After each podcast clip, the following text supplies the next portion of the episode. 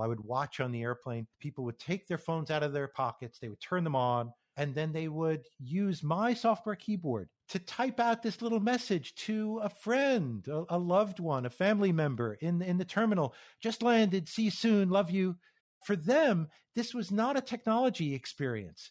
This was a human experience. And to be a little part of that, you know, I'm just very, very proud of that. That's why I do the work that I do.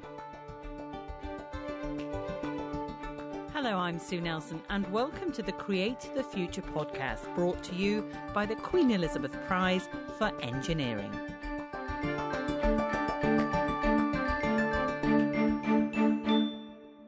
Ken Kocienda invented the autocorrect for the original iPhone and was part of the team that created Apple's Safari browser. He's worked on all manner of products during his 15 years as an engineer for Apple, including the iPad, the Apple Watch, and the iPhone, most famously enabling a virtual keyboard on a phone screen. Ken is also the author of the book Creative Selection Inside Apple's Design Process During the Golden Age of Steve Jobs, a man whose name will definitely crop up during our conversation. More recently, Ken became the product architect of a company called Humane, and that's all a little bit hush hush at the moment, as we'll hear later. But let's start with that job description product architect, which, to be honest, sounded a little bit like something from The Matrix. A product architect, in the context of the company that I'm working at now, is a job where we think about what the product will do for people. What's it for?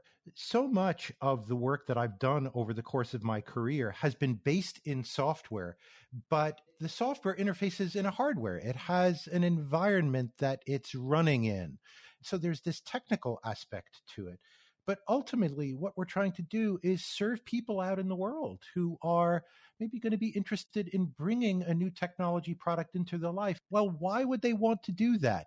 Well, it's the job of the product architect to think about the product in those terms and to, to have the technology work up to meet people where they are.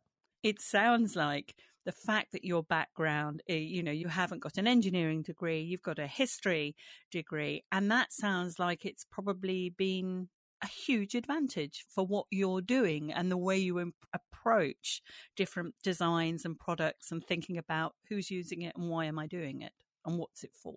It is. It was in the earlier part of my career, as you might imagine, it was a barrier in some ways because I, I simply needed to learn through some other means my craft. What can you do with programs? How do computers work? What does it mean to write a good piece of software that is efficient and maintainable and does the job, is fit for purpose? That was a big challenge and it took me a long time. But once I brought myself up to a level of, of competence in engineering, then what you said, yes, I, I then had the advantage that I could bring this, this other view to what we were trying to accomplish in terms of making a great product. You know, there there is a couple of things that that I learned. Uh, I was very very fortunate for many many years to to work at Apple over 15 almost really 16 years and to be at Apple during the time that Steve Jobs was the CEO and being our uh, our chief product architect. that was that was his job for sure. And one of the things that Steve would always say is that Apple throughout its history worked at the intersection of technology and the humanities. And trying to really understand what that means that that there is a whole history of creative work of of culture of bringing together culture and technology. We don't think of, say, the printed book as a technological artifact, but know, back in the 1450s, it was at the cutting edge of what people could do to share information with each other. And so, you know, I, I, I try to be aware, to be mindful of, of that aspect of what I'm doing now with my, my work to make uh, uh, products in the, in the present day. Now, before we get into your Apple career, it's really interesting that early stage of your career because your first sort of move after your degree when I first read about it, I really did a double take because it involved two wheels. Well, I got my four year history degree at Yale University in the US. And when I came to the end of my degree program, I did not know what I wanted to do. I was confused. And so I tried something new and, and different, which is to go and apply to a motorcycle mechanics course, a program where, yeah, I was on track. The, the, the idea was to train people up from nothing, from scratch, to work on motorcycles. And you know, the directional blinker doesn't doesn't work, and to figure out how to fix it. Did you ride a motorcycle? At that time, I aspired to, uh, but yes, I so I, I I moved from the the east coast of the United States, which is where I grew up. I grew up in the New York area on the east coast, and and and Yale is also on the east coast in Connecticut, not far away from where I grew up and I moved for the first time out west.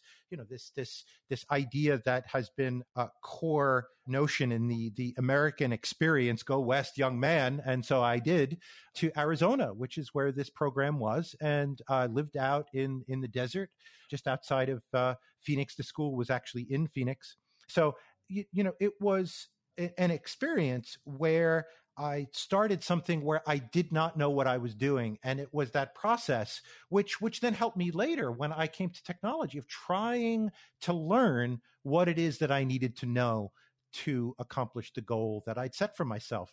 And what was your goal? I had a vague notion that I might join up my my history degree and and the writing skill that I had developed and perhaps go work at a at a motorcycle magazine. You know, they've got these monthly magazines. You go to the newsstand. They they still exist. They certainly did back uh, in the late 1980s when I was thinking about this. I, I didn't get very far down that road, mostly because I ran out of money, and I, I, I eventually that what that was an, an interesting try, but ultimately not a success.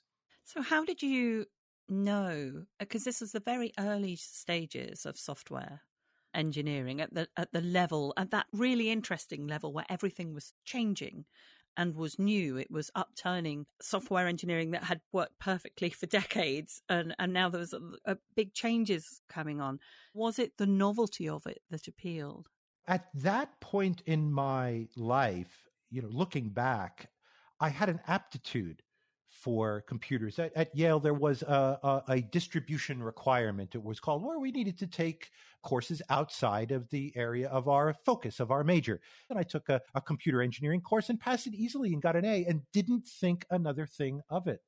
And I didn't realize then that that should have been assigned to me, that this was something that I enjoyed doing, that the time just disappeared and I was fully engaged in the work. And it was many, many years later that I I decided to listen to that that little voice uh, in in my head that was telling me, you know what, this you you find this interesting. And, and and so it was just part of a journey of for me of of trying a lot of different things, you know, history and then motorcycles and then other things that came afterwards before I really fixed on technology as being the linchpin, you know, the really the center of gravity for my career. Do you remember your interview for Apple? Oh, yes, I, I remember it very well. Uh, I was very, very nervous. And I had an interview one day with a fellow named Scott Forstall, who worked very, very closely with Steve Jobs, both at Apple and at Next previously. Now, this was 2001. So Steve Jobs had returned to Apple at the end of 19, 1996, early 1997. So it was uh, uh, just a few years into uh, his return. And to give some, you know, uh, you know, to put that into terms of products, the iMac, the candy colored computers had come out, but the iPod still had not. And then the iPhone was still years in the future. Apple was still struggling with 5% market share in a world that was dominated by Microsoft and Windows. you know, it was still the era of desktop computers. And yeah, there were some laptops as well, but it was still largely desktop operating systems, you know, coming through from the, the 80s and 90s. And that's what ruled the roost in, in the world of technology. And so I, I came to Apple uh, three months before the the iPod was released, and I, I, had this interview, which is really what were your questions. So I'll speak to that. Uh, it was uh, fascinating because I got asked questions that I'd never really dealt with in the same way. You know, it, and and they were they're along the lines of our discussion now. Is it's like, what is it all for? Why are you interested in technology? You know, what role should it play in people's lives, and how can we here inside the company do work every day that will somehow have a pleasant influence to people outside the company. And Scott Forstall had this. The analogy that I use uh, is is that he was like a boxer, and the interview was like the bell ringing, ding, the round begins, and he comes across at you, metaphorically, of course, intellectually, emotionally, and he just starts pounding away. And you're just doing the best that you can to defend yourself and to parry and to maybe get a, a couple of sneak in a couple of blows of your own. And it was an uh, you know an insight, uh, an initial experience of of seeing what it was like to be on the inside of Apple, to be in this incredibly intense environment where you are put on the spot you're asked hard questions and and it's your job to to figure out good answers. It is sink or swim. I was utterly i was utterly taken with it. And so when you had to demonstrate your first bit of software to steve jobs was that a similarly sort of in the boxing ring experience?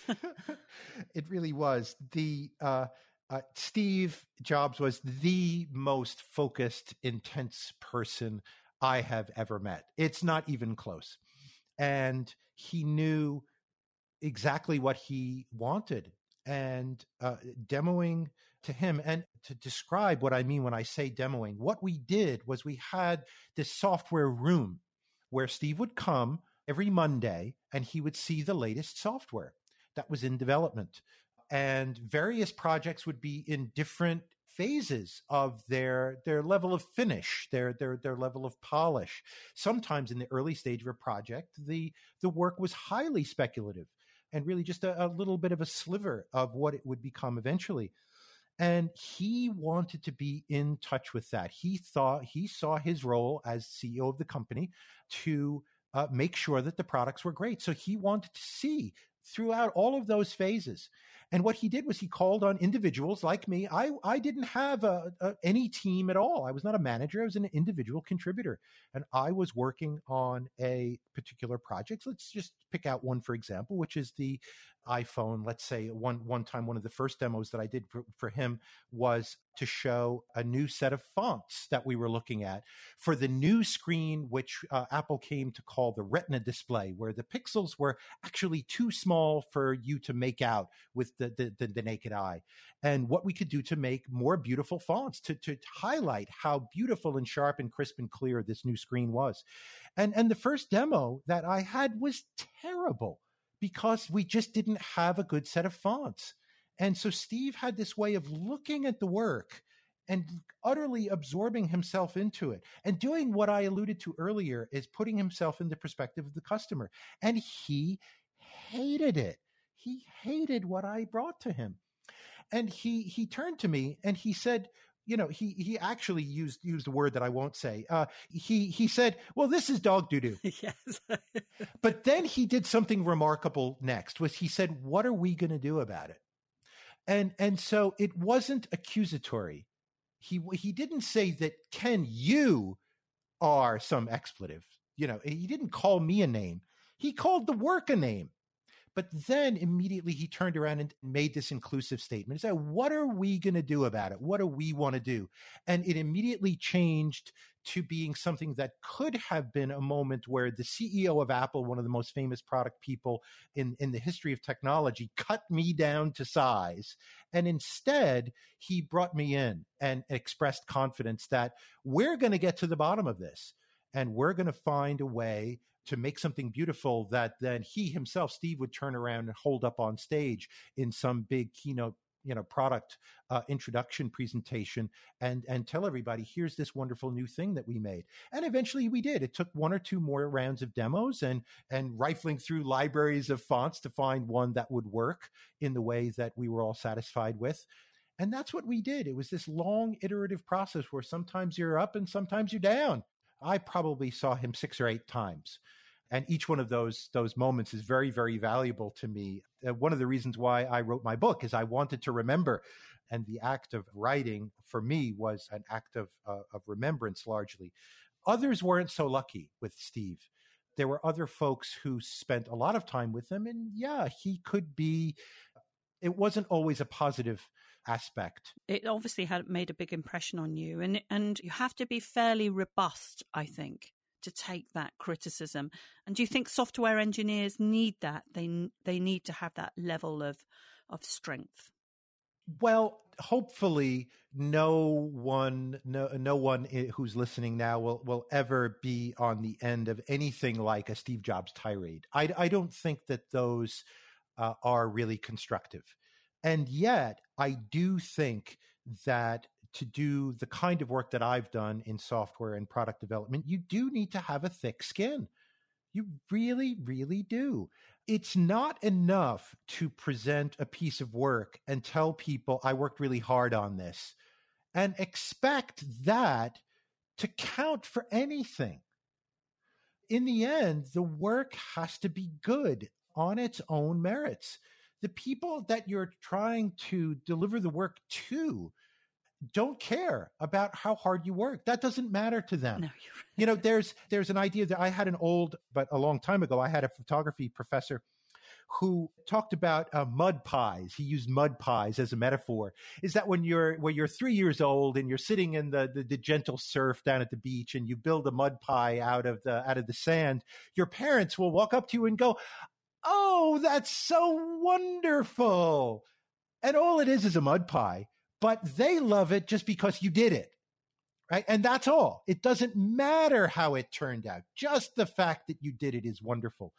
And as we grow up, we, we need to shed that. And to use this, this metaphor of, of two hats again, there is, there is a moment that you are in the midst of creating the work and you're wearing the hat of the product developer, the software engineer, the product designer, what have you. And then there's the moment where you have to switch hats. And now you're an evaluator, you're an editor, you have that hard critical eye that you're applying to the work, and you need to decide if it's any good or not.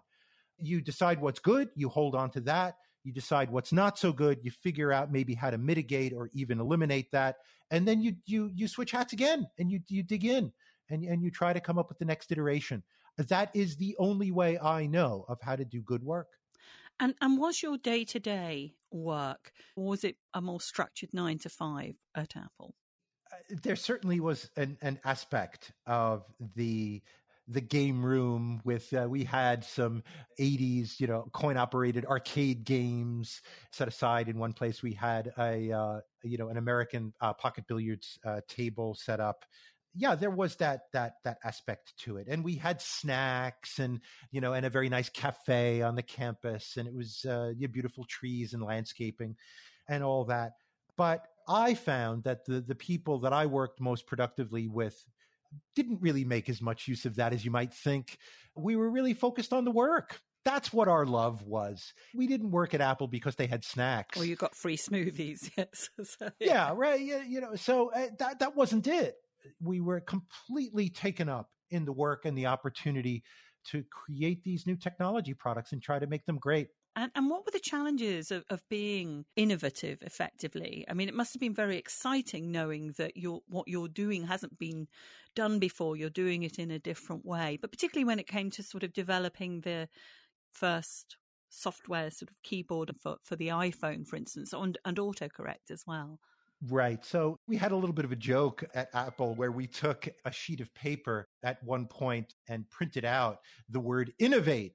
exclamation point, you know, in 72 point type and, you know, just pinned it up in the wall as if that was uh, how how it happened that somehow you could just will yourself into creating new things or you know have a motivational poster that puts you into the right frame of mind.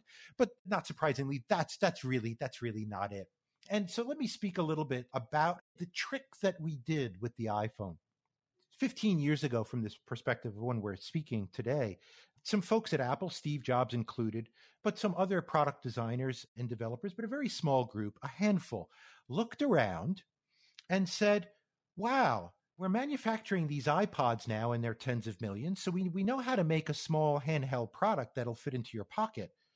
Boy, battery technology is getting a, a whole lot better.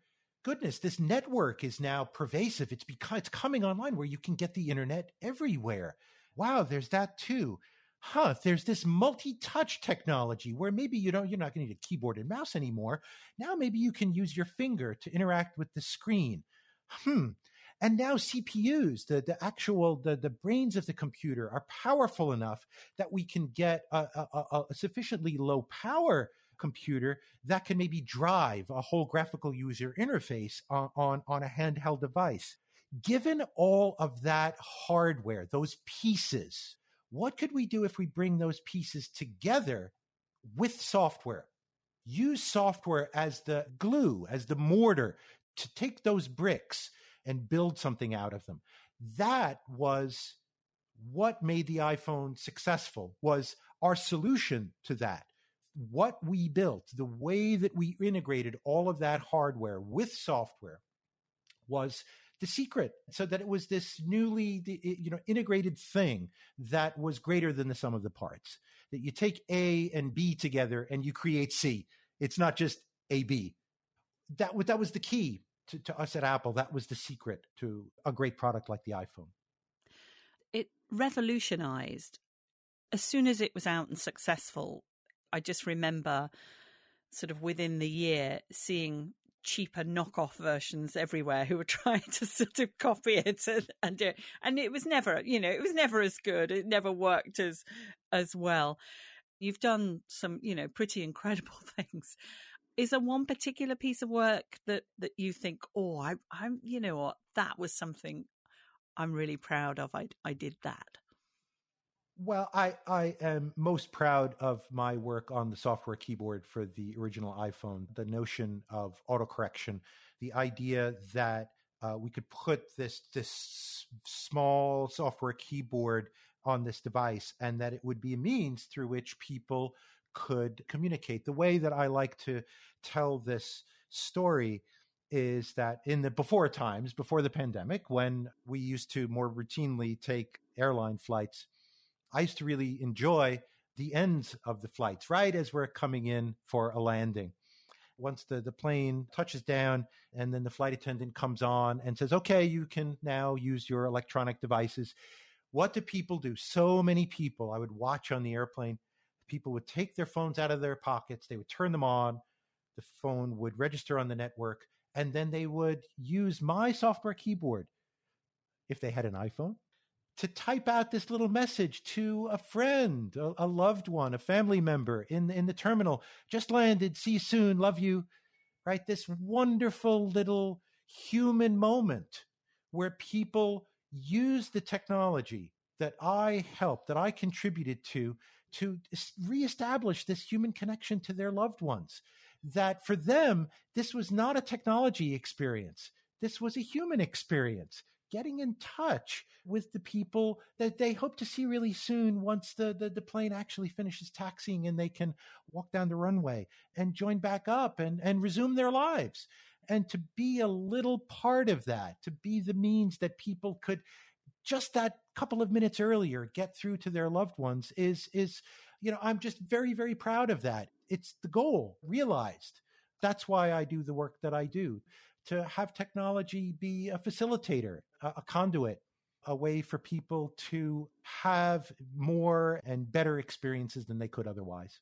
It's lovely to hear, and it's something that it's a quality that so many engineers have everyone always says I like solving problems, but they also seem to have this ability to want to make life better in whatever aspect it would be is to sort of, well, how can I do that? How can I make that easier?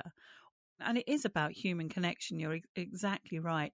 I mean, we've touched on some of the qualities that an engineer um, needs in terms of like resilience, I suppose, effectively, and the ability to take criticism and build and learn from that.